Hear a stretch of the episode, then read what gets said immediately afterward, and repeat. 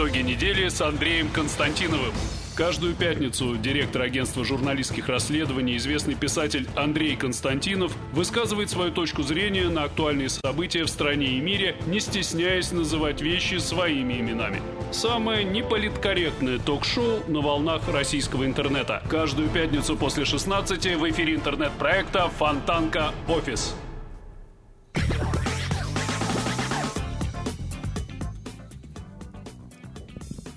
Здравствуйте. Снова пятница, а это значит, что Фонтанка опять подводит итоги уходящей информационной недели. В студии гендиректор Ажура, известный писатель Андрей Константинов. Здравствуйте, Андрей Дмитриевич. Здравствуйте, Венера. Я Венера Галеева. Начнем с... Э, Надеюсь, вы поправились, а то в прошлый раз э, у нас было две жертвы коронавируса. Вы и ваш начальник, господин Горшков. А вот, в итоге эфир не состоялся. Вы что... хотите, чтобы санитары меня приняли прямо на выходе из эфира? Вы знаете, что в наше время опасно так шутить? В любое время опасно шутить, если шутка удачная. Советую вам и нашим зрителям больше есть витаминов, чаще мыть руки, вот, не обязательно только перед едой лимон, вот опять же, так сказать, и все хорошо будет. А вот китайцев надо бояться, а то некоторые в э, трамвае отсаживаются на другую сторону, там как-то переходят через улицу, когда видят. Китайцев можно бояться, э, значит, китаянок бояться не надо. Угу. Вот, их надо, наоборот, как-то всячески привечать. У меня, поскольку в подъезде э, живут китайцы, а, вы же на Васильевском острове. Там да, вообще какой-то негласный там, Чайна-таун, как говорят. Там Чайна-таун во весь рост. А у меня, значит, почему надо бояться китайцев, которые живут в моем подъезде? Так. Потому что они все время ломают лифт. Потому что это не просто китайцы, это спекулянты, которые какие-то парфюмерии постоянно торгуют. И по ночам они загружают лифт, лифт вот этими ящиками. И ломают его. Вот. Поэтому их надо бояться. И вообще вот... Э, всячески э, куда-нибудь э, в другой подъезд их выжимать, поскольку я лично живу на 13 этаже. То есть, когда ломается лифт, с одной стороны, спасибо, конечно, да, так сказать, физические упражнения, как это, знаете, у нас в Бакарде очень любят атлетические игры.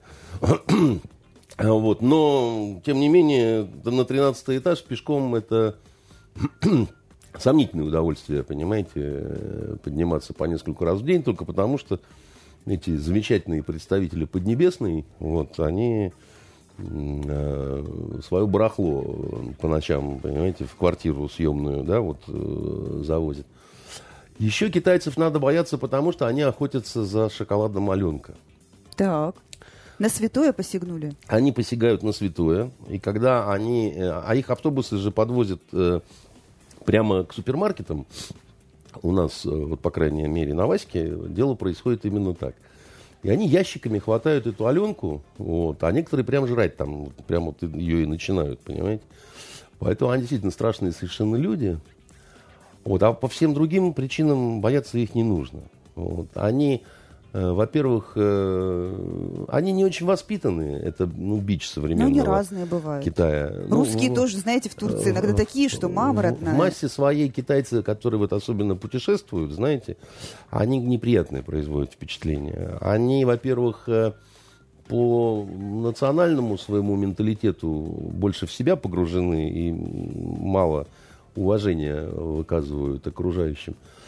Потом они нас не очень уважают, потому что они нас считают э, отступниками. То есть мы от дела революции отвернули, отошли, бросили.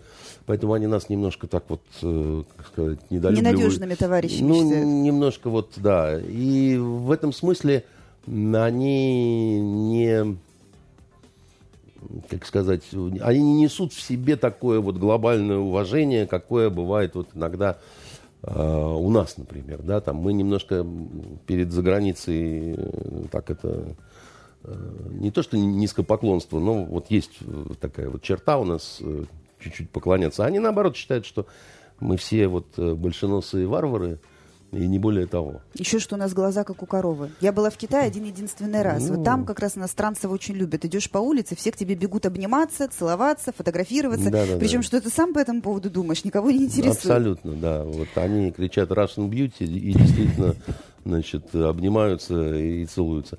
А все остальное, да, вот эм, все вот эти вот, э, ну, мы поговорим отдельно по поводу человеческих страхов. А, ну, людям свойственны пещерные заблуждения. Вот. А китайцы это или не китайцы, понимаете?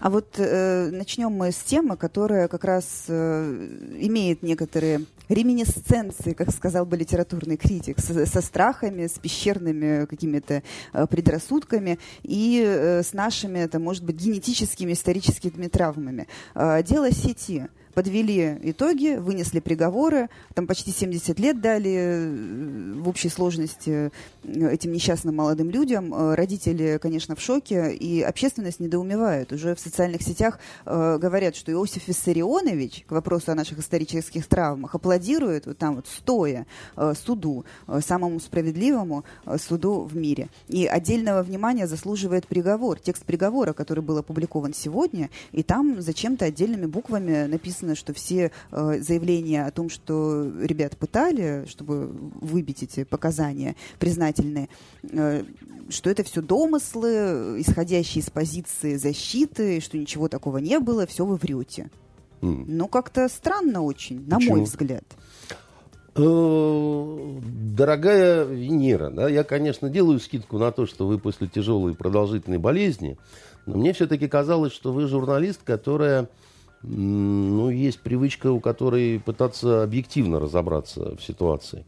А то, что вы сейчас говорите, да, это изначально, ну, такая самая настоящая либеральная пропаганда и больше Ну, ничего. хорошо, ну, потому что смотрите- вы заранее, подождите, потому что вы заранее четко занимаете позицию и говорите, я знаю, что ребят пытали.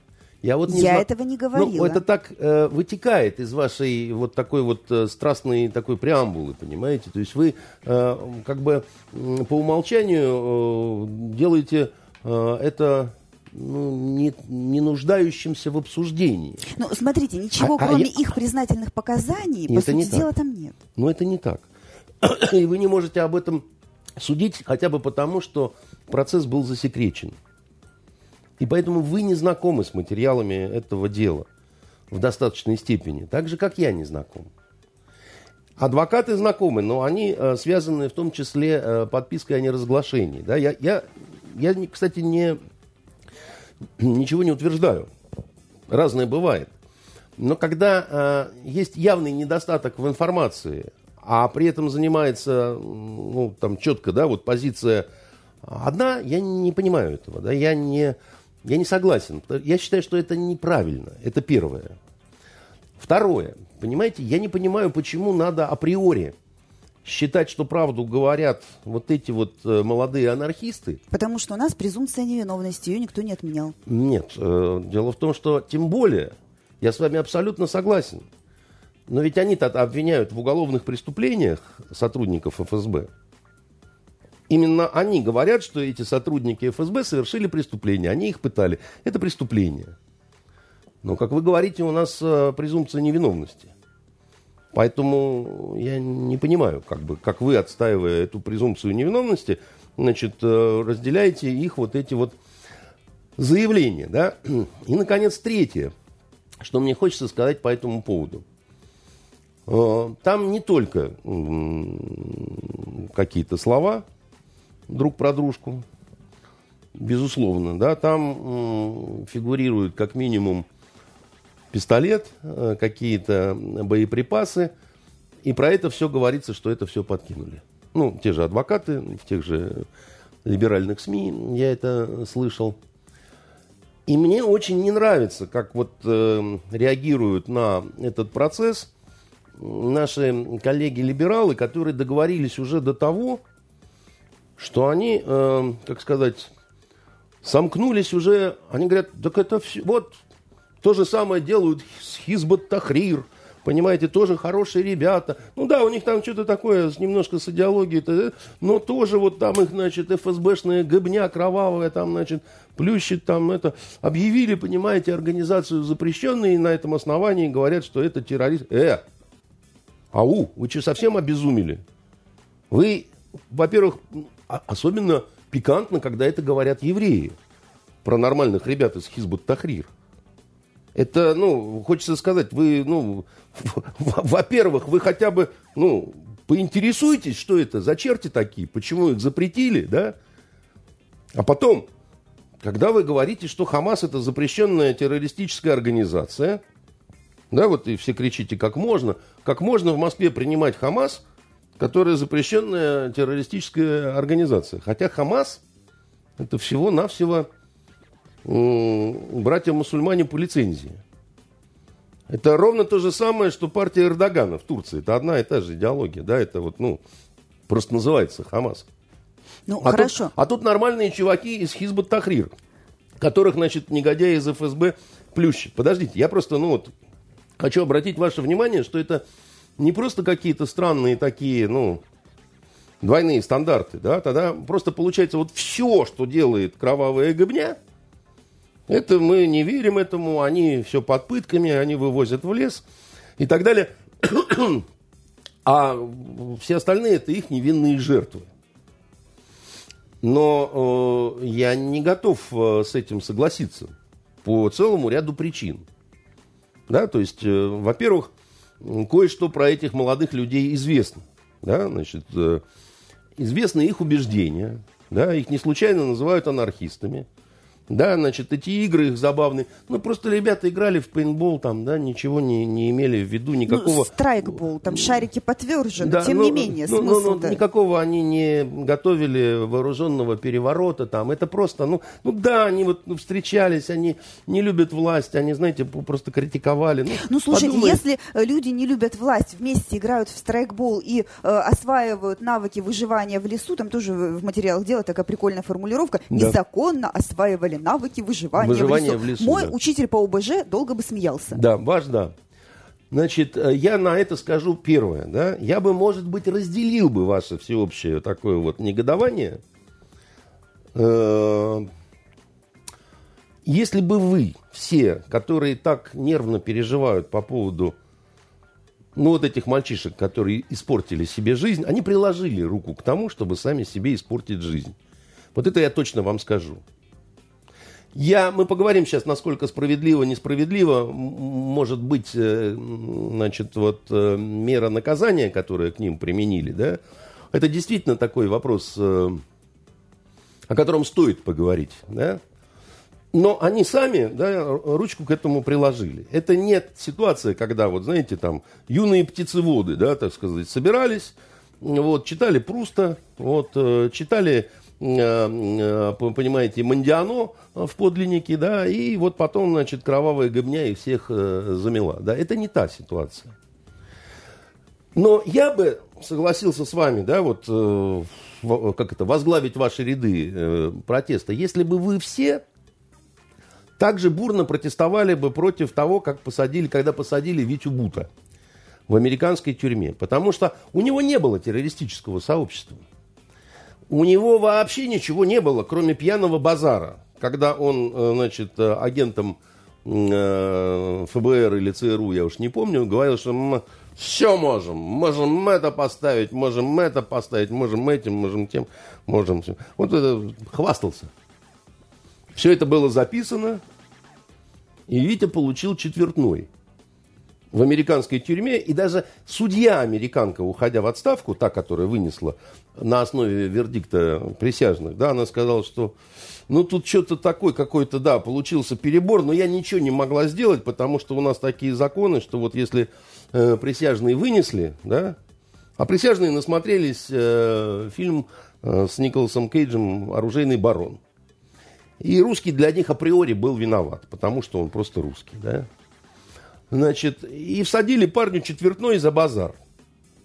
Но это ладно. Вы никто не пошли, так сказать, с пикетами к американским посольствам. Вы не стали говорить о том, что что это у вас тут вытворяет ваша американская кровавая гыбня. Вам это было неинтересно. Потому что это где-то там, в далекой Америке. Вам же интересно, что у нас, правда, на родине происходит. А там, ну, плевать, что это самая демократическая в мире страна, которая всех остальных учит, как надо жить. Но почему-то, ну, когда мы начинаем брать пример с этой замечательной страны, как надо твердо быть э, в решениях, да, вам это почему-то не очень нравится, да. Но при этом а... поставить себя на место этих семерых парней из Пензы намного проще, чем э, на место Виктора Бута. Почему же? Спасибо, Катюш. Вот, рубашка классная. Значит, э, парни-то молодые, вот, они выйдут еще нормальными людьми. Ну, как сказать, там под сорокетом будет некоторые. А Вите будет сильно-сильно за 60. И летчику Ярошенко нашему тоже будет уже очень много лет, когда он выйдет. А он сел даже не за слова. И он сел не за то, что наркотики перевозил. Он сел за то, что знает английский язык. И слышал, как два агента при нем говорили, что они повезут наркотики. А он слышал, должен был понять, никуда не сообщил, и его за это, так сказать, в тюрьму на двадцаточку, да? Но вы не протестовали против этого. Вам не интересно было узнавать подробности, так сказать, вот эти потрясающие, правда? А вот. Вам не интересно было про пытки узнать в отношении к нему. А какие же там пытки? Да у него все зубы выпали. Когда приезжала дочка и жена к летчику нашему, да, он а, плакал, и они говорили, что есть он может только йогурты, потому что зубы ему не лечили в американской тюрьме, они все выпали. И жевать он ничего не может больше, да? Но вам это как-то вот все было неинтересно. Вам интересно наши отечественные анархисты, которых очень жаль, и которых электрошокерами пытала кровавая гобня. Хотя это не доказано. А защищаться, так сказать, люди могут разными значит, способами. В случае с летчиком-то там очевидно. Вот а вубов нету, и вубов нету уже. Дальше там как бы, да, сами выпали или выбили, это дело такое десятое.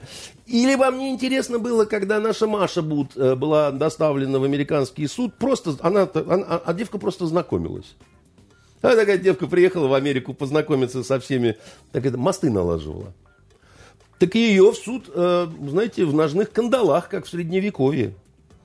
И кровь у нее по ногам текла, и никто ей помощи никакой медицинской не оказывал. Это, конечно, не пытки. Это, конечно, никакая не кровавая гобня. Это так просто. Ну, как, ну, а, а и с другой стороны – ну а как еще с, с путинскими приспешниками поступать? Ну надо же понимать. Ну разные же вещи. Одно дело тут э, мятеж хотели против кровавого Путина. Это дело благое. А другое дело, по Америку приехала, понимаете, налаживать контакты, чтобы России лучше стало. Так а вы думаете, что доказано она... то, что они хотели кровавый мятеж? Что вот прямо взорвать весь э, футбольный мир? Секунду. Сейчас мы об этом поговорим. Я же сказал, что дело непростое, да, и у него есть несколько я бы сказал, аналогов в истории нашей страны, как это ни странно. Удивительно, что об этом никто не говорил. Вот, то есть я не слышал пока, пока что, по крайней мере. Я разные выступления слышал, в основном это сопли были по столу. Как можно, как можно, там, значит, всех пытали, всех, значит, э, так далее. Значит, вот сначала, да, давайте мы наших будем защищать, как это положено, вы же будете это делать, да, потому что вы за, ну, все хорошее против всего плохого. Мне... Но я... кто-то же должен быть хорошим в этой студии. Ну, так а почему, буду почему, почему же тогда не вы возглавляете первые ряды, да? Мне лично жалко, так сказать, и Ярошенко, и Бута, и Бутину, которая вернулась, которая нахлебалась, да, которую в тюрьме просрочкой кормили. Вообще ни за что, она вообще ничего не делала. Ну вот просто, вот если так говорить, она ничего не, она не зарегистрировалась как иностранный агент. У нас в стране за это штрафы. У них в стране за это кандалы. Но никого это особо не... Ну, хорошо, у них в стране еще и негров стреляют, да, вернее, афроамериканцев при задержании. без всяких, без всяких пред... Я и говорю, я что только, все плохо. Я только за но, то... Но это же не значит, что у нас должно быть еще хуже. А у нас вовсе не хуже. У нас негров не стреляют чтобы Итак, вы знали. на какие Погодите. кейсы это похоже? Погодите, я вам сейчас все расскажу, но перед этим я вам один вопрос только еще задам. По поводу политических провокаций, да, надо на них идти, не надо на них идти. Знаете, у нас в стране уже множество раз сажали женщин и мужчин, чаще, кстати, женщин, за попытки заказать, допустим, убийство мужа. ищут киллера, киллером становится оперативный сотрудник уголовного розыска там или Федеральной службы безопасности, ну, неважно, да, там. И никакого убийства не происходит. А тетеньку в родной дом белым лебедем от 12 и поехала, да. И я никогда не слышал, чтобы особо кто-то протестовал против этого. Потому что, ну, вот все очевидно, да, так сказать, действительно хотела извести, хотела быть богатой вдовой или еще чего-то. Разыграли комбинацию, Никто никого не убивал, и даже угрозы в этот момент особо не возникало, потому что изначально это был не киллер, да, так сказать, а сотрудник, да, то есть ни одно животное не пострадало. Но за намерение, да, так сказать, за явное намерение, за желание довести этого всего до конца, вот эту всю историю, да, человек уезжал на зону. Или женщина, да, уезжала на зону. На Вам... человеческую зону. Ну женщина, ну, да, значит, а, а, я почему говорю, что человек или женщина? Потому что женщина, с моей точки зрения, это супер человек, понимаете? Вот. Для нее нужна суперзона. Ладно, Для нее нужна дальше. суперзона. Для женщин нужны всегда особые, особые условия. Кстати говоря, в 19 веке это понимали. Вот мы будем говорить про аналог дела сети. И там именно так поступили. Там всех женщин вывели из этой истории, так сказать. Просто потому, что они женщины. Вот удивительное дело. А в ситуации, когда у нас э, такой же, такая же готовность, да, вот э, не к убийству одного человека, а готовность к мятежу, потенциальная готовность. А в ходе любого мятежа, я вам скажу, Венера, всегда погибают люди. И, как правило, их погибает много. И доказательством там, тому мятеж на Сенатской, да, э, значит, э, э, декабристы как-то все немножко подзабыли, что там, кроме генерала Милорадовича, да, еще погибло достаточно большое количество солдат. Ну, это же быдло такое солдатское, да, так сказать. Кто их считает, эти серые шинели, да? Эти вот Голова... А, потом, а потом через строй еще, когда пропускали, там очень много погибло. Там много было всего, так сказать, хорошего. Но непосредственно при подавлении, да, когда уже начали стрелять пушки, да, офицеров погибших не было, а солдатики, значит, погибали. И, и больше сотни, по-моему, их там погибло, да. Ну. Хотя это у всех как-то так вот за, э, так сказать, ну, за рамки как-то вышло. Потому что, не-не, там вот пятерых повесили, Милорадович погиб, так сказать. Нет, были еще трупы. Хотя это был неудавшийся, не состоявшийся мятеж. А если бы мятеж состоялся, да, то с учетом абсолютно диких фашистских и кровавых воззрений Пестеля, да, то я вам скажу, там, так сказать, там, там все так было бы Потому что Пестель, он, а, он а, фашистов предвосхитил со своей русской правдой. Никто просто не хочет читать эти бумаги. Какие у него там фантазии были замечательные. Как надо устроить государство, какая система контроля. Там, там много чего любопытного было. Единственное, что он не предлагал крестьян освободить. Они никто не, не предлагали освободить крестьян. Они такие странные были э, революционеры. Крестьян при, не просто предложил, а освободил, умирая Милорадович вот в этой всей вот истории э, был освободитель крестьян. Вот он ему вольную дал, вот э, умирая. Так вот, декабристы, это был один из первых аналогов, я бы сказал, по поводу э, дела сети. В каком смысле? Да, вот сейчас я объясню. Он слабенький аналог. И, и, э, но я бы начал с него. Почему? А дело в том, что это выступление на Сенатской площади, они, оно по большому счету было достаточно случайным. Если вы вспомните, посмотрите, когда был а, образован Союз спасения, ты, вы увидите, что это, по-моему, 16-й, что ли, год был. Ну, ну, почти 10 лет дурью маялись. Да? Значит, они, они сначала Союз спасения, потом его закрыли, потом Союз благоденствия, потом его закрыли, потом Северное и Южное общество. Да? Что вы делали 9 лет, пацаны? Я вам скажу читал свои Наэли Пушкин, да, значит, меланхолический Якушкин, казалось, молча доставал цареубийственный кинжал.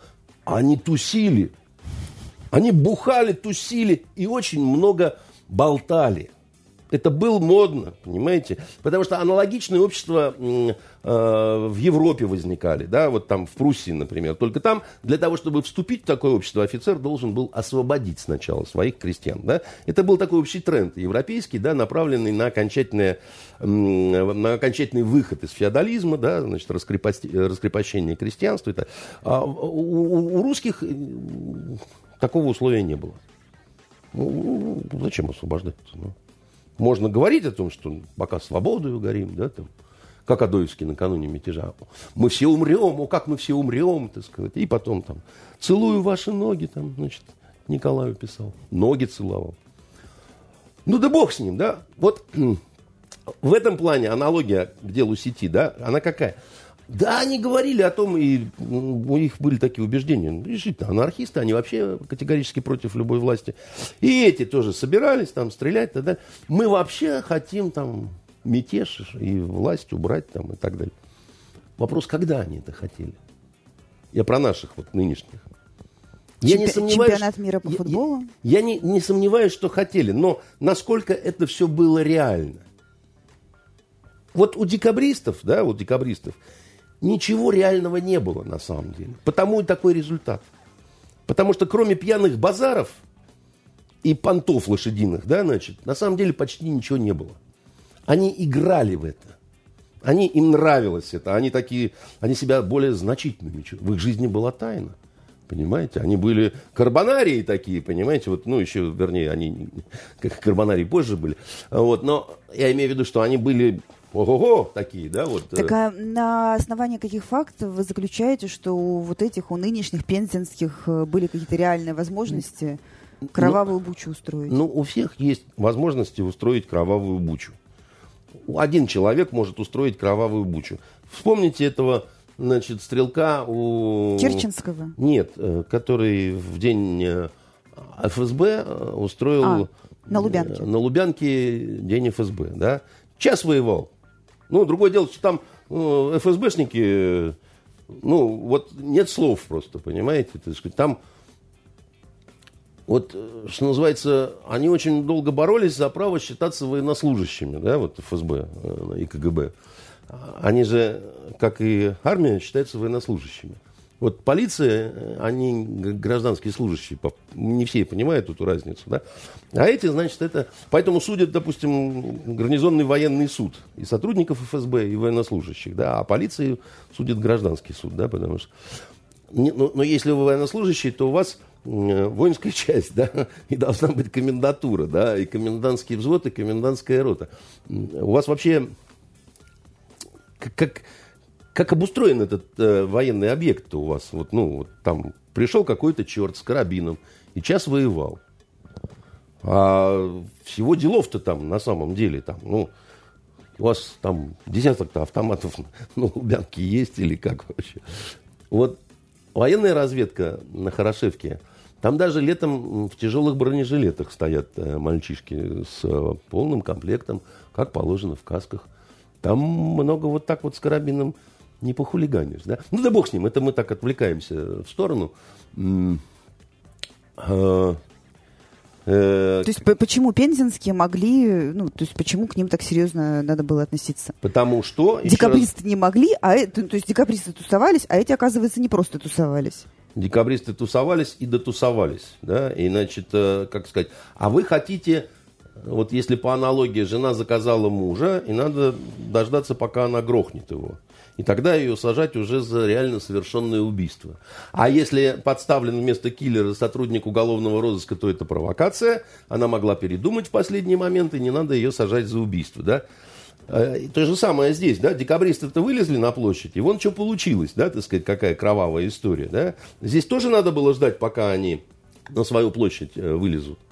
Или все-таки постараться как-то этим э, молодым фрондерам укорот дать на, так сказать, начальной какой-то стадии, спрофилактировать, так сказать. Да? Другое дело, что профилактика, она может быть, конечно, наверное, и более мягкой, да, значит, это, вот, вот, вот на эту тему э, можно, конечно, говорить, но э, ждать, чтобы вот так вот с поличником всех хапнуть, да, ну, во-первых, приведу вам еще раз пример страны, вот, которая прямо вот солнце демократии, где и Бут, и Ярошенко, да, они, от них не дождались деяний, понимаете?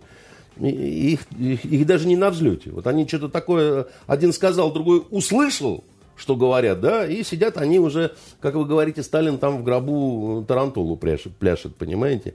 А, а, и а, что касается того, как к этому относиться и как на это реагировать. Вторая аналогия, да, вот, которая прямая, историческая аналогия к делу сети. Они, вот я бы сказал чуть-чуть поподробнее, это дело Буташевича Петрашевского – про которое все слышали, конечно, да, и в школьных учебниках истории все это было, потому что одним из э, участников, участников кружка Петрашевского был не кто-нибудь, а Достоевский Федор Михайлович, да? И, и, он... и, и 10 лет на каторге он за это трубил? Семь. Семь, извините. Семь лет на каторге. Значит, э, да, вот ровно за это дело, да. И он оставил в «Идиоте», конечно, там воспоминания, их же приговорили к смертной казни расстрелянием, да, и первую партию уже поставили к столбам, надели вот Буташевича самого, надели кол, колпаки им, там барабанная дробь. В последний момент э, Николай изъявляет э, волю заменить каторжными работами, да, значит, э, и князь Мышкин несколько раз э, в «Идиоте» вспоминает э, Э, вот эту сцену казни. Потому что Мышкин, альтер Достоевского, он, собственно, был вот... Правда, некоторые гады литературоведы говорят, что Достоевский не один раз описывал эту сцену казни, потому что он э, писал для толстых журналов, ему нужно было определенное количество страниц э, сдавать, а он пил сильно, так сказать, писал крошил хлеб в миску с водкой, хлебал и диктовал, так сказать. И не всегда, так сказать, у него было готово следующий объем. Ну, а что, два раза, так два раза, так сказать, как бы... Э, Лучше 40 раз по разу, да, чем, чем ни разу, 40 да, 40 раз. раз, да. Вы, я смотрю, разбираетесь, да, в вопросе. Но а, не суть, как бы, да. Значит, э, эта история, она потрясающая, да, вот эта вот история Буташевича Петрашевского – то, какой она оставила миф о себе, чем она была на самом деле и как развивались события, да, значит, вот эти. Я вам сейчас очень Но коротко... некоторый мученический ореол, безусловно, есть. А теперь я вам расскажу, э, что это, кто это и кто раскрутил эту историю всю.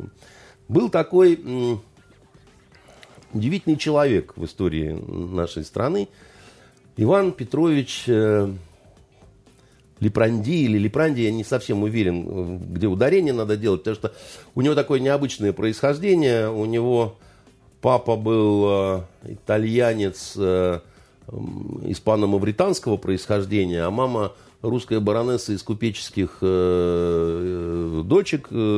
Он не самый знатный был а, дворянин, но он был невероятной храбрости человек. Он был вообще военный разведчик – он э, в 18 лет, это его первая война, это русско-шведская, когда он первую контузию получил от разорвавшегося ядра, да, э, он совершенно славно воевал войну с Наполеоном, под Смоленском был ранен, пожар Москвы видел, и в Париже он закончил эту кампанию, ему не было 25, он был подполковником уже хотя начинал войну поручиком. Да.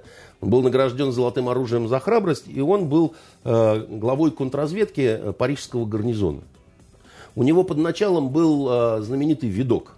Знаете такого, да, который... Император Парижа. Император Недав... Недавно фильм вышел. Да-да-да, он, э, он, он был э, из каторжан, этот видок, да, он был преступником, а потом перешел на сторону полиции и стал, ну, Ванька Каин, аналог Ваньки Каина. Ванька Каин раньше был.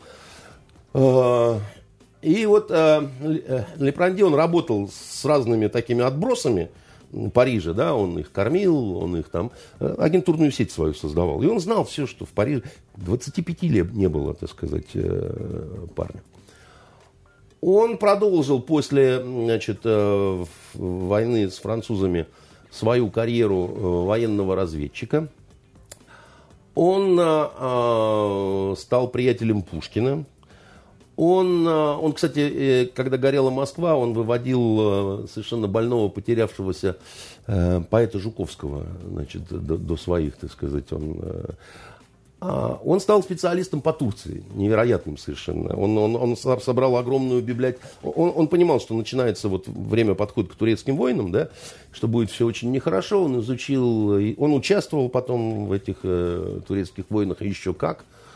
Он э, ходил в тыл противнику, брал языков, там, допрашивал их, там, ну, героически совершенно. И он изучал все время турецкую армию, турецкий быт.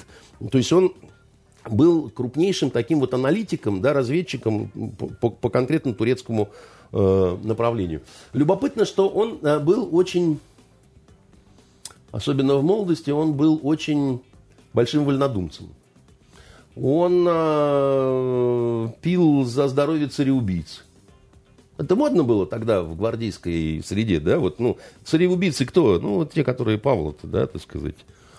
Э, он э, настолько был э, взглядов вольнодумных, что он был привлечен и посажен по делу декабристов в Петропавловскую крепость.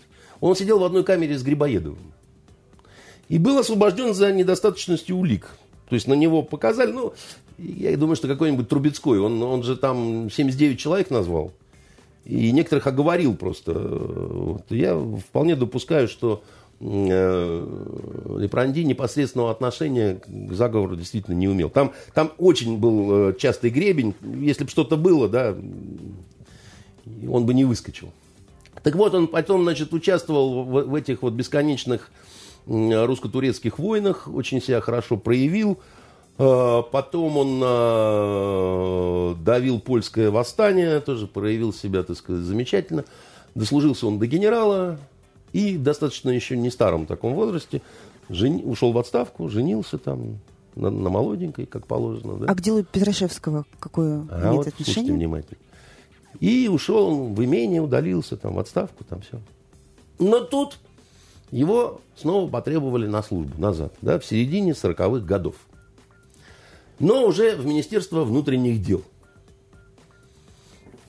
Отставной генерал, герой, там, то все, так сказать. И главное, что человек с огромным опытом профессионального разведчика военного. А русская военная разведка, я вам хочу сказать, это, это вам не кот чихнул, это вам не ФСБ.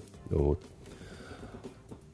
И поначалу ему дали поручение, направление такое, секты – сектанство изучать, потому что с сектами было очень нехорошо на тот там момент. Там же хлысты, всякие О, духоборы. Беспоповцы, там, значит, скопцы, э, хлысты, там... Э, некоторые считают, что только какие-то там бородатые раскольники были, да, значит, а, а дело было плохо, на самом деле. Вот он профессионально этим занялся, монографию составил, она была, кстати, засекречена и долгое время не публиковалась, да, о, о, о сектах, э, которые он их в Петербурге изучал.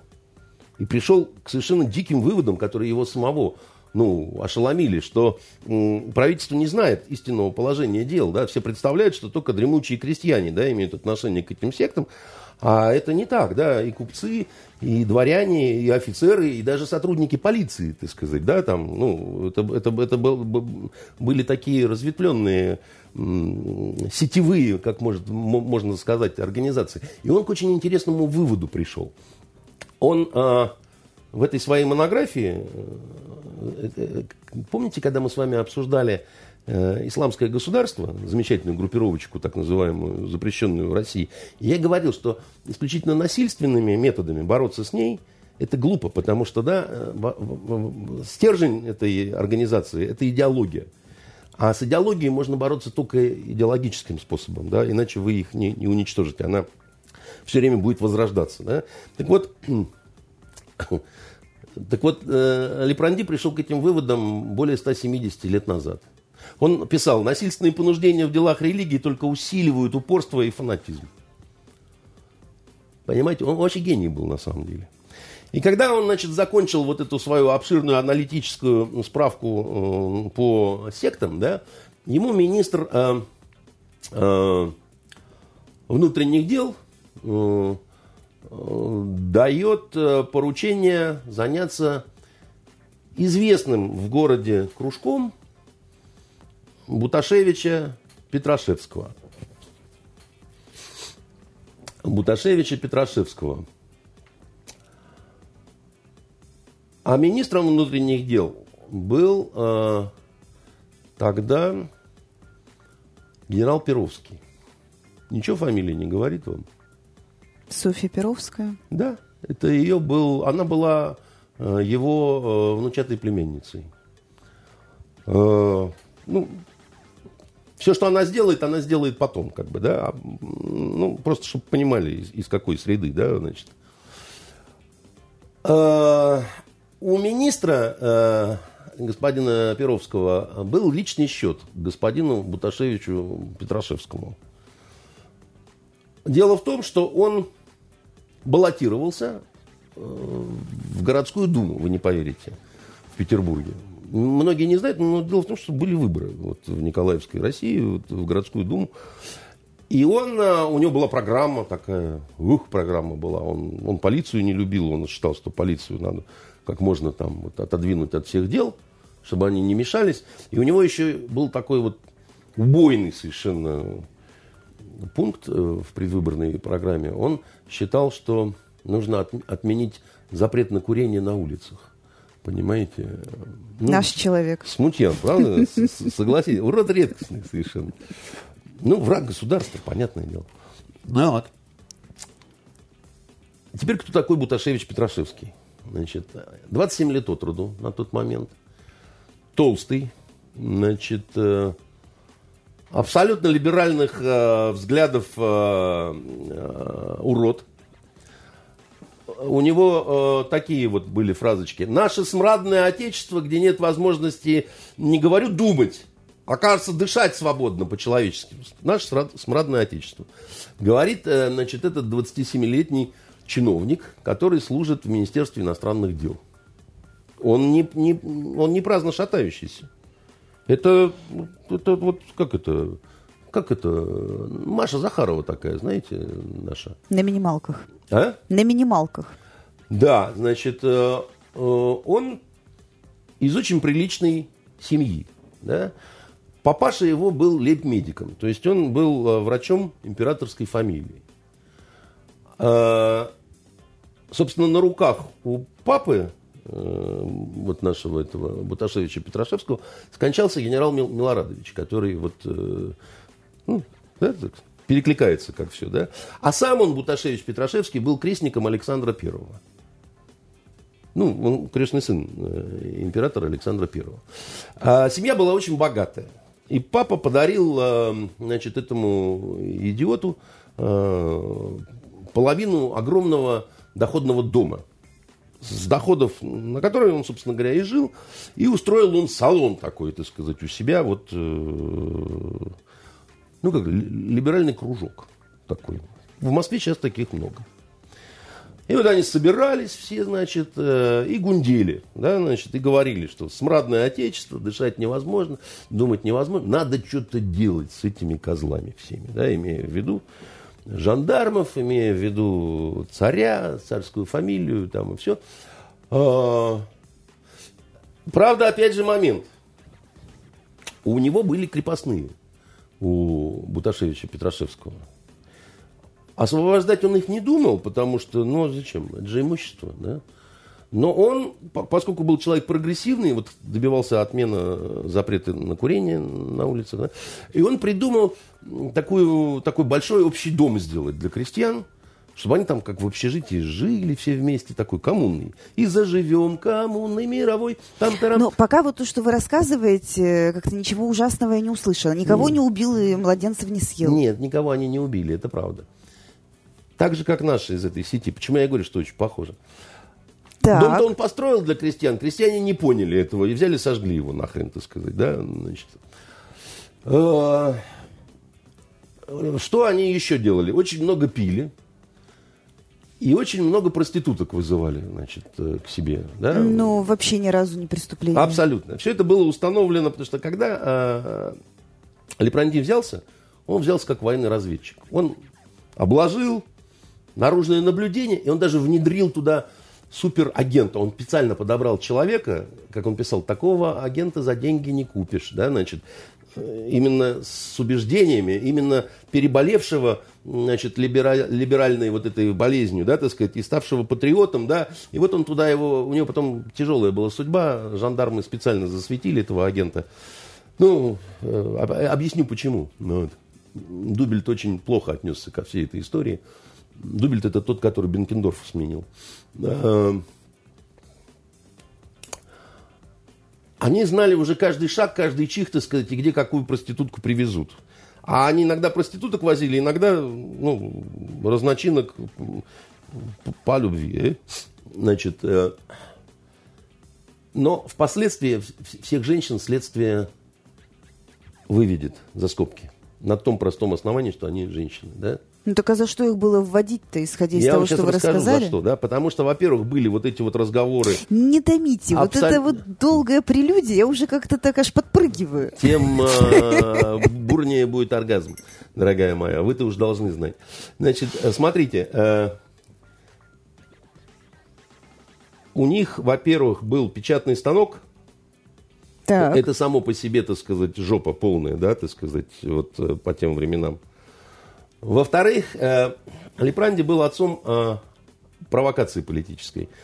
Он им подсказал через вот этого агента, вывел на товарищей из Кавказа, а с Кавказом постоянно была, значит, не, не затухающая война, да, и они законтачились. Они законтачились, и это уже пошли такие вот, э, ну, как сказать, уже, это уже было совсем нехорошо. Это, это, это как брать деньги от ЦРУ, да, вот примерно уже из этой серии, так сказать. Да. Это было зафиксировано, хотя э, действительно без помощи не обошло. Ну, подтолкнули, да, так сказать, указали верное направление. А... Но они заглотили наживку и что-то такое харам какой-то совершили. Взяли деньги у кавказцев. Ну... И вы еще имеете в виду, что там было несколько офицеров, которые приходили туда и они, говоря вот все то, что говорилось, да, они впрямую нарушали присягу. Ну, потому что они присягали непосредственно государю-императору. Например, поручик Достоевский. Ну, все забывают, что он вообще-то был немножко офицер. Ну, чуть-чуть так, да. Он, э, он, он же вот, в инженерном замке, да, собственно, там инженерное училище, да. Нехорошо. Собственно, это и позволило их судить военным судом. Вот то, что в этой во всей шайке было несколько военнослужащих офицеров, да, дворян, которые там... Это, конечно, было, было прямое нарушение присяги. Но Лепранди, так сказать, когда он это все изучил, он э, вообще был против того, чтобы их э, всех э, задерживать. Он писал Николаю непосредственно, да, в своей аналитической записке. В большинстве молодых людей очевидно какое-то радикальное ожесточение против существующего порядка вещей, без всяких личных причин. Единственно по увлечению мечтательными утопиями, которые господствуют в Западной Европе, и до сих пор беспрепятственно проникали к нам путем литературы и даже самого училищного преподавания. Он это писал в начале сентября 1849 года. Ну, это, в общем-то, логично для молодых людей. Это очень важно. Время, когда писал эту записку Лепранди. Можете догадаться, да? 48 год – это э, революции, которые пошли по Европе. Они пошли косяком, да, они пошли, это, это Париж, это Венгрия, да, так сказать, это, это, ну, Европа в огне. А Николай назначает э, сам себя, да, ну, он считает, он главный жандарм, да, так сказать, в Европе, подавитель этого всего, и очень боится, что все это перекинется на Э, Россию, да, а э, четверти века не прошло с момента декабристского восстания, да, ведь имейте в виду. И, и говорит своим подданным, вот вам, значит, безопасность в обмен на ваши свободы. Ну, он ничего такого не говорит, потому Но что... Но имеет в виду. Ну, если он имеет и кого-то в виду, то только разночинцев и дворянство, потому что крестьянство никто не учитывает, да, ну, они просто вообще вне, они, они, они просто неграмотные люди, да, они не очень понимают, что происходит в стране. И так будет до революции непосредственно, да. А, и именно поэтому, именно поэтому, да, значит, получается такая история, что э, Николай не слышит Лепранди, да, так сказать, на предмет того, что не надо. Не надо, надо их, ну, ну по поаккуратнее, да, нет смысла делать их мучениками. У него к этому отношение у Лепранди такое же, как вот когда он про секты писал, да, что насильственное пара породит только вот, ну, в принципе, так считал и Дубельт. Э, но с Дубельтом э, вот какая история. Дело в том, что жандармы прохлопали эту всю историю с кружком. Они не обратили на это внимания те, кто были тогда аналогом Федеральной службы безопасности, посмотрели, ну, собираются, бухают, каких-то баб таскают, проституток, да, ты, да ну, а, они не отнеслись к этому всему серьезно, потому что к Буташевичу Петрашевскому трудно было серьезно э, отнестись. Э, наружное наблюдение зафиксировало, например, как он в, жевском, в женском платье, переодевшись в женское платье, пошел в Казанский собор. И отстоял там службу, прикрывая бороду веером. Нормальное кино. Ну, как вот сейчас в Москве такие же черти ходят, понимаете? В колготках и, значит, в, в, в пилоточках зеленых, понимаете? Так, ну хорошо. А причина-то почему к нему надо было серьезно относиться? Потому что Николай дал отмашку лично. Он сказал, вязать всех нахрен. То есть ничего такого не делали? Возили проституток, бухали, в платьях бегали? Нет, были но... злонамеренные разговоры. Причем, значит, Это страшное преступление. Ну, Николай обиделся, например, на то, что его называли Багдыханом. Николай еще обижался, когда в сторону портрета императора кто-нибудь ругался или Ну плевался. вот они его называли Багдыханом, ему было обидно. Они и установ... земляным червяком, э, понятно. Подождите, да. они установили связи с этими горцами и с поляками, да, это уже было конкретное движение, да. Они э, приобрели э, вот этот печатный станок. Правда, с печатным станком интересная история. Э, Лепранди их так жалел, что он спрятал этот печатный станок. Он пошел на такое вот... Э, необычный шаг, согласитесь, да? Для... Ну, исходя из всего, что вот сейчас э, мы обсуждаем, получается, что их э, схватили и мешок профила... на голову и профила... пытали, Секунду, э, пугали рас... расстрелом, просто потому что батюшка-император боялся революции. Батюшка-император боялся революции. Дубельт писал Хорошие по... у нас аналогии исторические. Дубельт писал по их поводу. Я вам говорил, что дело непростое, да, и, и аналогия будет непростая, да. И отношение к этой аналогии тоже будет непростым, да, потому что вы еще не знаете финала всей этой истории. Оно такое. Всего бы лучше и проще выслать их за границу. Пусть их там пьют с такими же дураками, как они сами. А то крепости Сибирь, сколько не употребляют эти средства, все никого не исправляют, только станут на этих людей смотреть как на жертвы. Станут сожалеть об них, а от сожаления до подражания недалеко. Это Дубельт. Это глава жандармов так говорил. Ну, он, во-первых, хотел принизить немножко эту всю историю, потому что получается, что менты-то их обошли, как бы, да? Mm-hmm. А во-вторых, он вообще-то считал, что это все было затеяно специально как подкоп под него. Смотрите, как обосрались значит, товарищи из охранки. Да? Ну, то есть силовики исторически как-то так. Ну, между собой что-то там трудно. Заметьте, Хорошо. это не я, значит, сделал такой вывод, это вы. А, значит, Нет, девушка глупая и наивная, мне можно. Да, а, а значит, э, наш товарищ Лепранди, он писал, ныне корень зла состоит в идеях, и я полагаю, что с идеями должно бороться не иначе, как также идеями. В таких случаях наказание за политические преступления оставляет весьма неблаговидно, неблагоприятное впечатление в народе. Далее я молчу. А ему ничего и не оставалось, кроме как молчать, потому что его уволили за всю эту историю. Его отправили в отставку. Значит, э, этих э, арестовывали жандармы, значит, всю эту компанию, и они э, в одну ночь хапнули больше 40 человек. Это по делу, по делу Буташевича Петрашевского. Дальше скорый и Сложно сказать, насколько справедливый или несправедливый суд военный, да, значит, смертная казнь расстрелянием. Достоевский стоял во второй партии, он на эшафот не поднимался, и мешок ему не надевали на голову, а Буташевич, Петрашевский, так сказать, вовсю. А у нас, кстати, когда я учился на Восточном, преподавал его потомок. Э, ох, редкостный был. Ладно, бог ты с ним. У нас интересные были люди. Так, У нас а ближе к финалу. Гриневицкого, который бомбу кидал в, в Александра был. И вот этого тоже товарищ такой. Э, ближе к финалу. Ближе к финалу получается вот что. Не все так плохо оказалось в этой истории, значит, кроме как вот для Лепранди. Хуже всего ему. Его, он долго еще прожил. Он ну, только что уволили, он к жене вернулся, собственно, вырвали из семейного гнезда, он обратно Гениальный приехал. человек. На основе этого дела Буташевича Петрашевского э, учебник был составлен для советской школы милиции. И еще в 70-х по нему преподавали, потому что он, он, он правда был гений, конечно. Он был гений, недооцененный гений, э, он таких не любит. Э, и невероятной дерзостью его методы работы посчитали э, князья разные, так сказать. Он же предлагал э, учредить школу шпионов, например, да, так сказать, чтобы в университетах смотреть за умонастроениями, да. Он много чего предполагал, скажем так, да, и он много э, он, он, он, он понимал, что э, идеи, они страшнее конкретных деяний, да.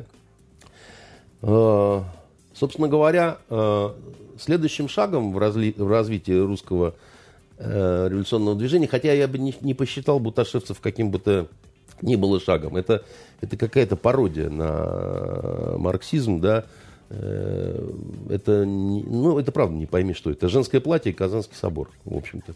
Но мир приобрел гениального писателя. Достоевский хапнул полные меры и страдания на каторге, действительно. Сказать, что ни за что, у меня не повернется язык. Сказать, что это все было абсолютно справедливо и так и надо, тоже, наверное, это неправильно, да, потому что мы с вами разобрались, они действительно никого не убивали, а, они, они бухтели, а, они бухтели, но дело в том, что количество накопления рано или поздно дает качественный скачок. И э, вот прав или не прав был Николай, что он поступил именно так, да, вот приняв решение по вот этой э, всей, так сказать, группе. Последний вопрос задам, да, вот нам нужно просто перейти еще к следующей теме. Вот исходя из того, что вот все, все это мы сказали, мы это осознали, а, с вашей точки зрения, а, а какой приговор этим семерым э, в Пензе был бы справедливым, учитывая все вышесказанное? А это неправильный вопрос ко мне, потому что я не знаком со всеми обстоятельствами дела. Но я вам скажу такую вещь. Я вам скажу такую вещь, да. То, что они не ангелы, эти ребята, да, Значит, я абсолютно четко э, понимаю, да. И я понимаю еще и вот такую вот историю, да. Она трагична э, вот по какой причине. Дело в том, что с ними как ни поступи, вот с этими сетевцами, да, какая-то часть общества будет очень недовольна. Вот сейчас с ними поступили достаточно жестко и недовольна в основном вот э, либеральная часть, да, которая говорит, как, как можно, там, это только Буту можно двадцатку, так сказать, а 18 сетевцам нельзя. Поступи наоборот, а как с ними наоборот? Путевку э, в санаторий с бесплатным питанием? Ну, условные сроки предусматривает Тогда будут очень недовольны, грубо говоря, я не знаю, государственники, значит, э, люди, которые считают, что обязательно нужно с показательной жестокостью наказать, да, э, тем более, что как это, жакон есть жакон. да, общем, те, сказать... те, кто очень-очень боится революции. Да, да вы понимаете, какая вещь? Э, я не знаю, насколько боятся революции в Соединенных Штатах Америки, тех же самых, да, но там за подобные же фокусы, вот за подобные фокусы, вот, которые вот, э, не дай бог, что-то вроде этого, да, там, там не обязательно до суда дело дойдет может просто до Гуантанама какого-то дойти, где без предъявления обвинений, так сказать, без сроков давности и без ничего будут просто вот людей э, пытать э, утоплением в воде. Поэтому это такой вопрос очень дискуссионный. Как вот, а как, а как с ними поступить? А как бы вы поступили с ними, Андрей Дмитриевич, да? Я не знаю. Во-первых, я все-таки посмотрел бы все материалы дела, да, вот, ну... Так а может быть рассекречивать такие дела? Зачем Нельзя. Вы... Я вам объясню, почему.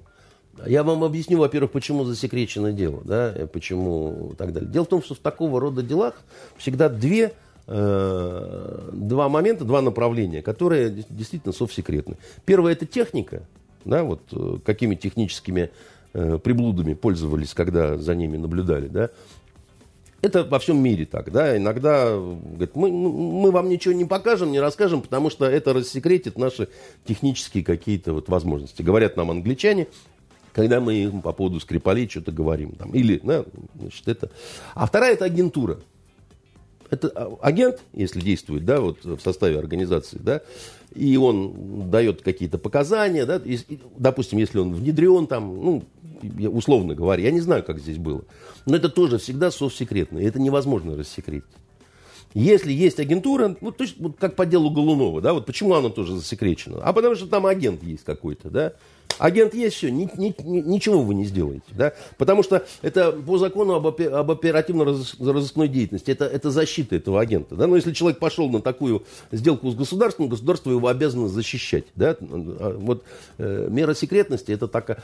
Вы, вы как журналист, вы пользуетесь возможностью не сдавать свои источники, да, это примерно та же логика, да, вот э, вы, вы обязаны защищать свои источники по закону о средствах массовой информации, да. Ваш источник это тот же агент, грубо говоря, только у вас возможности защитить, защитить его меньше, да, чем у государства, которое обязано защитить. Если оперативный сотрудник по пьяной лавочке в электричке забывает э, значит, на скамейке агентурное дело, он получает от 5 до 7 и едет в Нижний Тагил. И совершенно справедливо.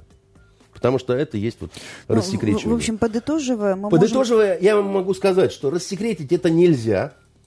Я против того, чтобы изначально становиться на сторону э, анархистов и изначально говорить, мы не доверяем судье, мы не доверяем прокурору, мы не доверяем э, кровавой гыбне, потому что они все козлы кровавые, да, и так далее. Потому что тогда мы должны сказать, мы вообще не доверяем государству как таковому, выпускайте срочно, так сказать, этих милых э, ребят. Но то, что эти милые ребята, да, так сказать, э, имели э, вполне себе э, четкие убеждения, да, значит, и намерения, да, вот еще раз говорю, игра, игра, она всегда имеет возможность перестать быть игрой в один прекрасный момент. И дальше встает дилемма, ждать, пока это произойдет, или хлопнуть, так сказать, пока этот комар еще не умеет летать. И вопрос вашей личной совести, как поступить. Мне всегда очень жаль, когда молодые люди идут в тюрьму. Мне, мне очень жалко, да, потому что... Но скажу так, да, что все-таки от шести, ну, кто-то шесть получил, да, кто-то получил 18, и я думаю, что никто из них не, не просидит звонком. У нас в этом отношении гораздо мягче система, чем, допустим, в той же Америке. Да? Можно и условно-досрочная, работает все-таки и институт помилования, там со скрипом, но э, как-то, так сказать, чего-то. И с учетом достаточно молодых лет э, этих э, ребят, они могут, еще имеют шанс вернуться домой, ну, нормальными еще, как бы, да, еще живыми, способными жениться, способными там заводить семьи и так далее и тому подобное. И э, я лично революции боюсь. Я лично, так сказать, считаю, что э, в такого рода делах, знаете, у меня это с э, старых моих каких-то времен вот армейских, да, вот э, в Йемене любая царапина начинала гнить. Э, сырой и очень жаркий воздух, да, значит, если нет йода или зеленки, да, раскаляй нож, прижигай, да, иначе ты получишь ну, большую проблему. Очень больно и неприятно, но раскаляй и прижигай. Вот. А то, что они, ребята, как тут один, кто-то, посмотрите на их лица, они такие одухотворенные, они вот не преступники. Что значит посмотрите на лица? Конечно, а, давайте посмотрим на лица народовольцев. Давайте посмотрим на э, Перовскую. Давайте на Засулич посмотрим. Ведь вы поймите, у нас сейчас страна подошла к очень опасному пределу. Вот мы не случайно так долго говорим об этой истории. Ведь когда после уже всех вот этих вот историй с Буташевичем, Петрашевским, с Достоевским, да, там, кстати, у Буташевича Петрашевского тоже неплохо сложилась судьба. Он освободился, когда в Сибири он стал э, первым в России хозяином частной газеты. Это его был станок печатный, он, он, он, он имел склонность к этим всем делам. А еще один из этого кружка, он фактически стал Э, начальником российского Центробанка и провел финансовую потом через 15 лет э, э, реформу в России. Да? Так что не сказать, что прям там трагедии трагедии были. Опять же, вот писатель гениальный. Да? Но симпатии, которые стали высказывать в либеральной среде, да, к народовольцам, посмотрите на их лица, какие одухотворенные, да, как они со светлыми ликами убивали, да, значит, э, чиновников, полицейских и так далее. Засулич, когда оправдали судом присяжных, рукоплескал зал. А вы помните, что она сделала? Она ведь стреляла в генерал-губернатора.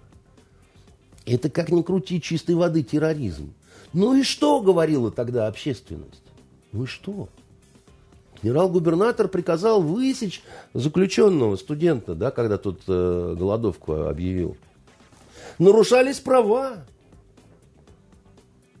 Мы будем хлопать, когда будет выходить э, Засулич из тюрьмы. Но дело в том, что тогда получается, что мощный такой разрыв, да, вот здесь вот законность, вот здесь вот справедливость, а вот здесь вот общественный долг. И они не совпадают все, да. И получается удивительная такая трагедия, как высокая греческая трагедия, да, значит, э, когда, значит, э, Антигона э, хочет похоронить Полиника, это ее брат. Это ее право и обязанность. Да, она должна это сделать. Но Крион, царь Фиф, велит бросить его на съедение диким зверям и птицам, потому что он враг государства. Кто из них прав? А, а каждый прав из них. Соответственно, своей системой убеждением. И компромисса быть не может между, да? Она должна похоронить, он должен воспрепятствовать э, похоронам этим, да, победит сильнейший, грубо говоря, да. Но это неизбежно приводит к взрыву. Это неизбежно приводит к взрыву, к насилию и к кошмару, которым, кровавому кошмару, который оборачивается любая революция. Да? Потому что власть была безумна. К 17 году значит, все презирали Николая II, а э, на самом деле все семена которые были, э, собственно говоря, посеяны, да, вот эти зубы дракона, они вот как раз петрошевцами, э, сев начался, а в 61 году царь-освободитель уже сделал революцию окончательно неминуемой уже. Все, отсчет запустил, да, вот именно тогда, в 61 году. Понимаете, какая вещь? И, и, и я, когда я думаю о том, что подрастут вот эти вот ребята, анархисты дивные, и с такими вот ликами светлыми придут жечь машины у таких людей, как я, они ко мне сначала придут жечь. Потому что до воротил разных, до олигархов им трудно будет добраться. Они сначала придут ко мне. И они не будут разбираться, что я там книги писал, сценарии, там, всю жизнь работал там, или еще что-то такого, что я не воровал, я не имел доступа к государственным ресурсам но они сожгут мою машину. Потому что, как это, ключи ищут всегда под фонарем, там, где светлее, а не там, где потеряли. Особенно такие вот, которых нетерпение сердца, они же прекрасные молодые люди, им хочется, чтобы быстро все произошло, да, вот, чтобы завтра уже было справедливо. Путина выносим, этого заносим, понимаешь? Тяп-ляп, так сказать, все, убили дракона, сами стали драконами, сейчас заживем. Нет, ребят, так оно не бывает на самом деле бывает всегда по-другому. И эта история, она сложная история, она не имеет однозначного вот такого вот простого ответа, который всех удовлетворит.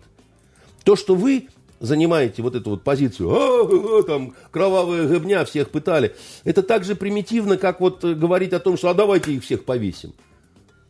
Смертная казнь расстрелянием, да, Значит, а потом помилуем в последний момент, может, среди них тоже Достоевский отыщется, да? Это полюса, понимаете? И не дай бог быть на месте Николая Первого, ну, условно говоря, которому принимать решение. Потому что какое он не примет решение в этой ситуации, оно будет неправильным на самом деле. Любое.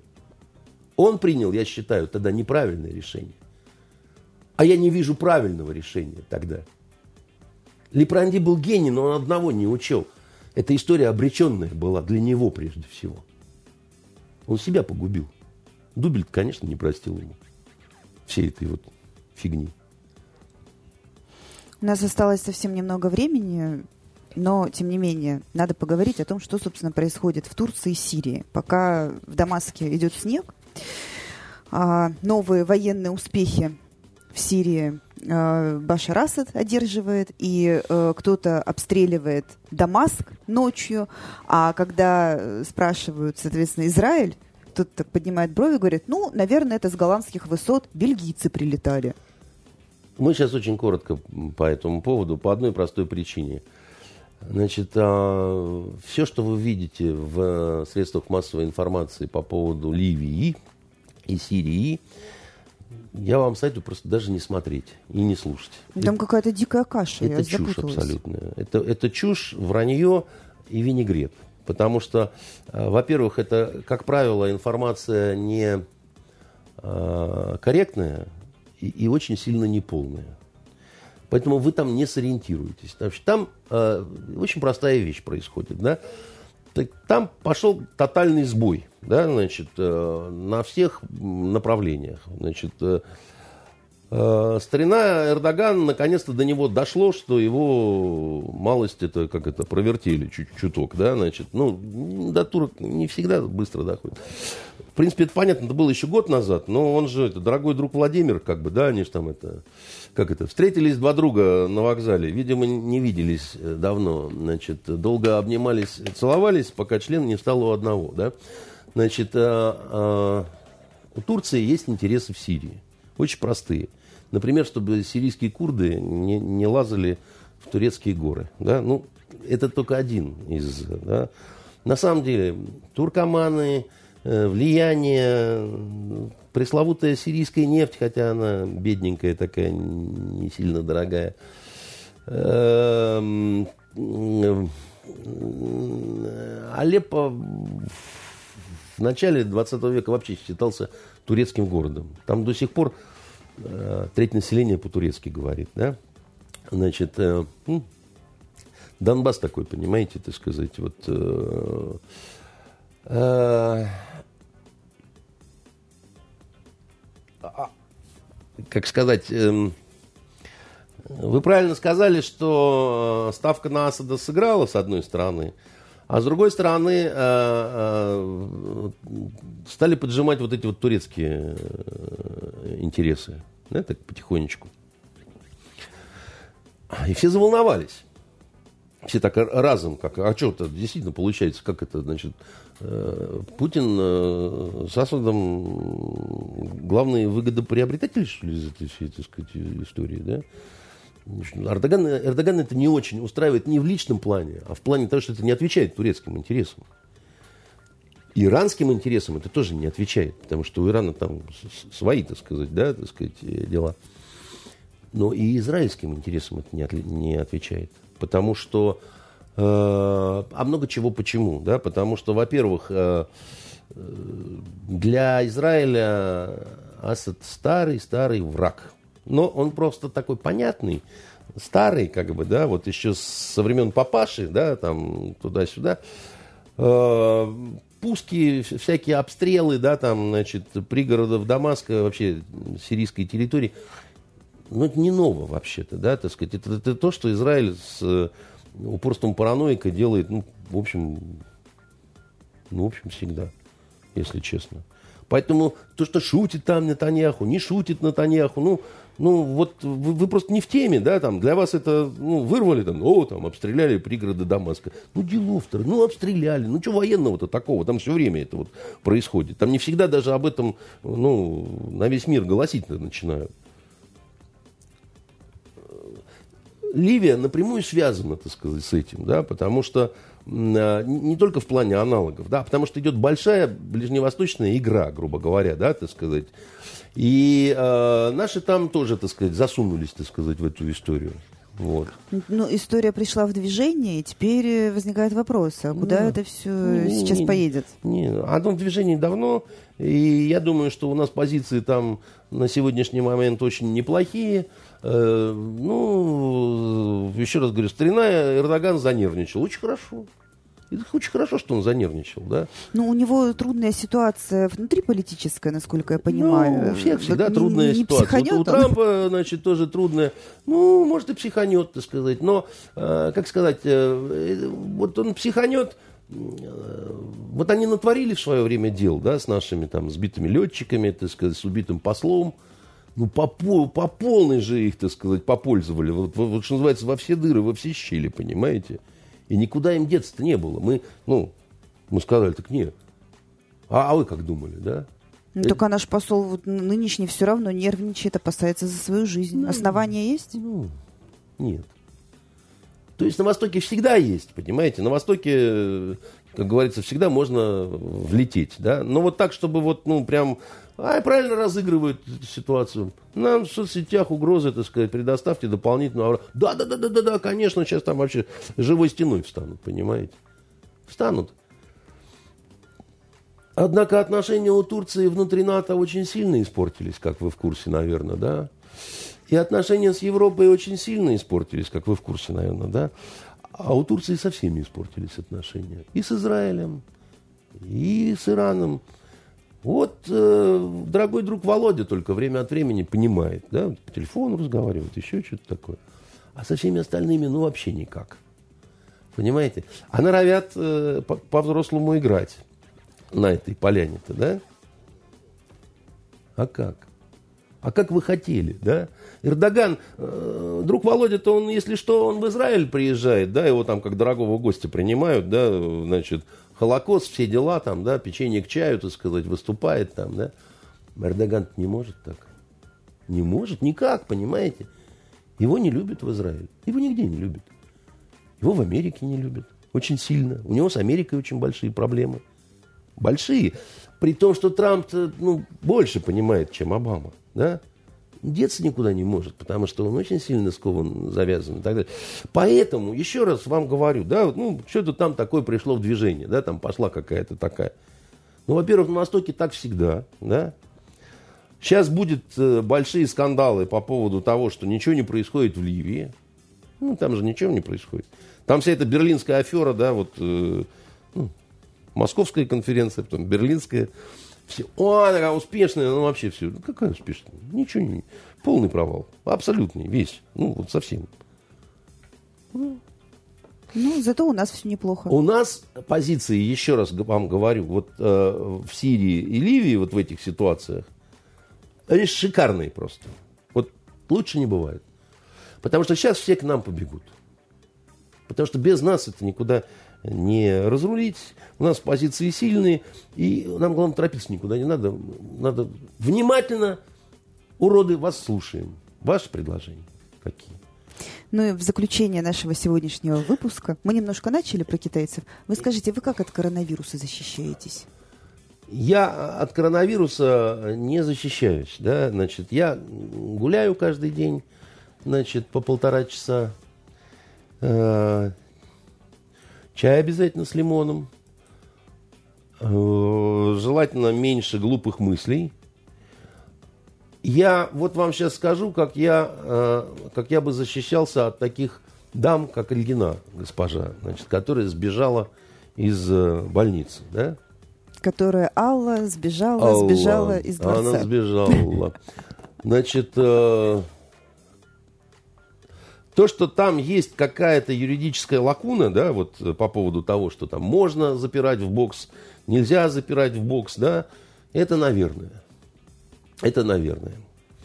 Есть ли какие-то права, значит, человеческие вот у этой Аллы Ильиной?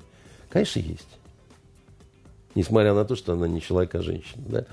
эти права должны быть грубо нарушены. Я бы ее для начала связал и вставил бы кляп, чтобы не орала. О, это старая очень проблема, так сказать, ее в свое время достаточно неплохо осветил товарищ Платон. Если знаете, такой был философ. Да? Очень все просто. Да? Значит, он писал о том, что хорошо для улья, то хорошо для пчелы, а не наоборот. Ну, условно, я вот так упрощаю. Что, ну это что ж получается? Это Посадили им... тебя в бокс, сиди 14 суток и не чирикай? Именно так. Не, и можно... баланду хлебай? Чирикать можно. Барышня, получите баланду. Да? Если вам это не нравится, вы можете побесноваться и побросаться, так сказать, на стенки, на, на окна. Это не надо воспрещать. Да? Пусть выходят какие-то дурные эмоции. Я не троллю и не шучу. Значит, мои нравственные устои, дорогая моя, формировались э, э, в спецназе в э, Южном Йемене. А там, если вы вот не верите мне, поговорите с любым человеком, который прошел через такого рода подразделения. есть такой закон. Он очень страшный, но он единственно возможный. Да? Его либо ты принимаешь, вот, либо ты не можешь там находиться. Да? Любая группа глубинной разведки, спецназ отличается тем, в отличие, допустим, от ВДВшных э, групп разведки, они действуют на э, глубине, допустим, 30-40 э, километров. Да? Глубинная разведка – это 800 километров, ну, как говорится, скачи, не доскачешь. Да? Так вот, если на отходе, на попытке выйти, да, тебе попала пуля в ногу, считай, что она тебе попала в голову. Потому что тебя никто не понесет. Потому что если нести раненого, то скорость передвижения группы падает э, в несколько раз. Даже не в два раза. Поэтому ты должен все сделать сам. Оставлять нельзя. Все вот эти вот слюнявые, как в кино, да, оставили, и он прикрывал их отход. Нельзя, потому что он может попасть в плен.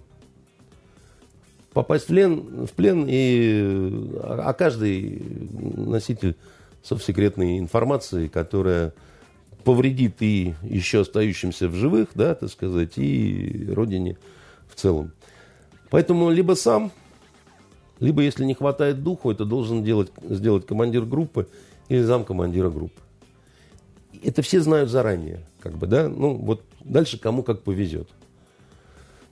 Ровно такая же история у подводников. Да? Значит, если на подводной лодке начинается пожар – как вы знаете, начинают задраивать отсеки. А люди, которые сгорают заживо, они бьют, так сказать, потом переборки стальные гнутся от этих э, ударов, так сказать, а люди, которые выжили, потом могут сойти с ума от криков э, их товарищей, которые сгорают заживо. Но это закон, который нельзя нарушать, потому что если ты хочешь, чтобы остальные остались живы. А если ты по своей слюнявости скажешь, нет, я не могу, тогда погибнут все.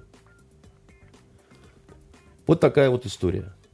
Теперь, значит, э, в данной конкретной ситуации так можно дойти уже до того, что и врачей записать в отряд элитной кровавой гыбни. Да, тут у нас с делом сети там понятно, настоящая гыбня, а тут у нас медицинская гыбня, которые тоже хотят сделать хуже всем. Ну, а, во-первых, врачи, они садисты.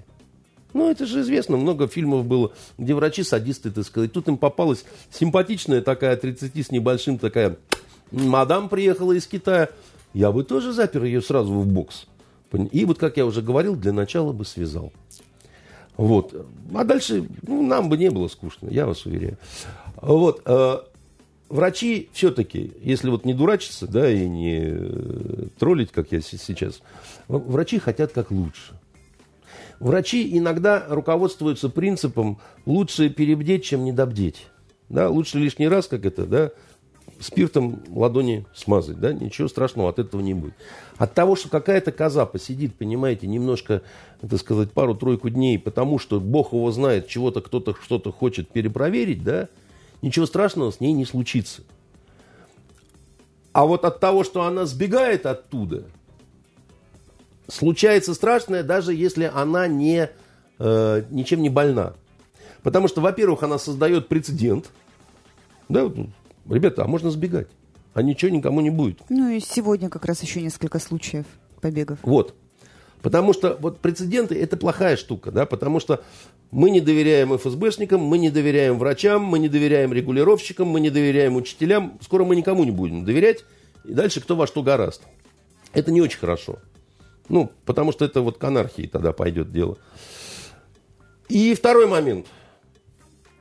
От таких бегуниц возникает паника. Люди, да, люди, вот э, я не боюсь с китаянками обниматься, которые жрут Аленку, понимаете, так, что аж пиджак заворачивается. А кто-то боится. Кто-то выкидывает китайцев из Эрмитажа. Ну, ну, ну, ну, бессилие и страх человека перед дикой природой породили верование в богов. Писал когда-то э, Фридрих Энгельс. Да? Урод был конченый, ну, неважно. Какие-то вещи он понимал. Да? Значит, мы недалеко ушли э, из э, первобытно-общинного строя. Да? Человек мало меняется за последние несколько десятков тысяч лет. Да? У нас есть мобильные телефоны, но это это, это только кажется сам, сам, самонадеянным людям, что они такие сильно развитые. Да? Базовые страхи остались э, все такие же. Да? Одна сбежала, так сказать, из боткинских этих самых, при том, что врачи говорят категорически, мы против этого. Другая. Это, это неправильно. При том, что... А либералы, они говорят, о, о, все на защиту Аллы Ильиной, она же против, она против системы, она против этой прогнившей системы, она против Путина, так сказать, она против кровавой гыбни. Очнитесь вы, дорогие мои, ну, ну, вы, ну вы очнитесь уже просто. Ну, просто очнитесь, да. Когда наступают какие-то сложные вопросы, да, вот такие вот, связанные с эпидемиями там и так далее, либо вы все просто слушаете предписания профессионалов, уж какие есть, что называется, да, либо вы говорите, так сказать, я занимаюсь самолечением, да, вовсе я не алкоголик, просто пью каждый день. Да, вот не нужно мне тут ничего. Надо определиться просто, понимаете? И Э, значит, э, эта девушка, так сказать, она может быть замечательная, может быть, ей очень неприятно, да, вот что она именно попала в такую ситуацию. Но я вам уже приводил такую вот аналогию более неприятную, да, вот попала тебе пуля в ногу, ну не повезло тебе. Ну, прости, мы потом все время тебя будем вспоминать. Как бы этот грех никогда не даст нам покоя. Но с тобой лечь, это еще хуже рядом, как бы, да, вот потому что, потому что кто-то же должен дойти, значит, туда. Мы несем сведения, они важны для нашей Родины. Вот и все. Понимаете, и сопли разводить, тут размазывать по столу ни к чему совершенно. А вокруг нее, так сказать, можно скакать, можно прыгать, можно говорить о правах человека. Так, конечно, есть права человека. Я что, против, что ли? Что против спорю? Просто я говорю, что их надо грубо нарушить. А потом, когда все вылечатся там, и так далее, вот потом давайте судите меня, я грубо нарушил. Пусть она, так сказать, обращается в суд или еще куда-то. И там, я не знаю, пощечины мне отвешивает. Ради бога, я уж как-нибудь вытерплю. У нас на этом все. Будьте здоровы, не кашляйте. И всем любви, потому что сегодня 14 февраля. Ужасный, дикий какой-то совершенно неправославный праздник, не нужно его праздновать. Вышел новый сезон Родины – вышел новый сезон Родины. Я всем советую, потому что они и в предыдущем-то сезоне уже совсем окончательно сошли с ума с этой русской угрозой и прочими делами. И психованной этой ЦРУшницей, которую из дурдома все время выпускает, она, значит, на новый виток уходит. Выхожу я из дурдома, и вот тут она тоже снова выходит из дурдома, ее подлатали там немного, и в Афганистан, значит, э, с талибами русские новую интригу замутили, надо это все немедленно сорвать. Это уже какая-то такая кичевая комедия просто, да, но, но э, знаете, любое шоу имеет право на жизнь, если его смотрят. Если ты смеешься или плачешь, но если ты смотришь, то это хорошо. Вот на этой неделе запустили, э, как это, док-ток, с госпожой Собчак. Ну, это, я бы назвал И это, что, вы посмотрели? Я бы назвал это пук-пук, понимаете? Я посмотрел э, чуть-чуть, потому что ну, мне было очень любопытно, как это таких оппозиционерок, так сказать, на федеральный канал выпускать. Я, я, я с отвисшей челюстью пробыл минут 15, наверное, да, я, мне хватило э, выдержки, да. Они взяли какую-то гнусную совершенно вот эту вот э, армянскую историю, этих гнусных э, сестер Хачатуряны, вот эти вот, которые папу убили. Ну, это вообще история смрадная со всех сторон какая-то такая, ну просто жуткая, она мерзкая, да, так сказать. Она какое говнище ужасное, да. И, и там такой трэш такой, вы знаете, вот трэш такой, который уже невозможно смотреть. Это не то шоу там а вы не знаете, эти люди, я в туалет хотел таскать, он сказал, поднимись номер, и меня изнасиловал. Ёшкин кот. Понимаете, это что ж такое? Это до чего ж мы вообще, так сказать, докатились? Вот дальше я смотреть не мог. И, так сказать, я убыл из эфира на совсем. Я вообще боюсь теперь первой кнопки. Потому что вот это, вот это, я в туалет хотел, а он меня изнасиловал, да, это, я боюсь, меня преследовать это будет просто. Значит, э, но шоу, которое... Вот ты смеешься над этими индюками американскими. Ну, ну, у меня хорошее настроение было, когда я первую серию посмотрел «Родину». Мне как-то, я, я не воспринимаю это уже как вот что-то, как первый сезон, как вот я тогда всерьез смотрел, да, а это такая уже какая-то тройная самопародия. Но все, у кого есть ирония, у кого есть э, чувство какой-то сарказма, да, значит, я всем советую. Это очень хорошо. И вот на этой пропаганде американского кинематографа мы завершаем наш сегодняшний эфир. Вы знаете, что делать, если у вас сегодня романтический вечер дома. Смотрите хороший сериал. Всем пока. Итоги недели с Андреем Константиновым.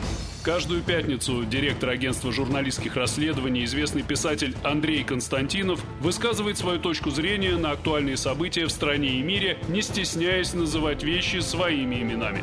Самое неполиткорректное ток-шоу на волнах российского интернета. Каждую пятницу после 16 в эфире интернет-проекта «Фонтанка. Офис».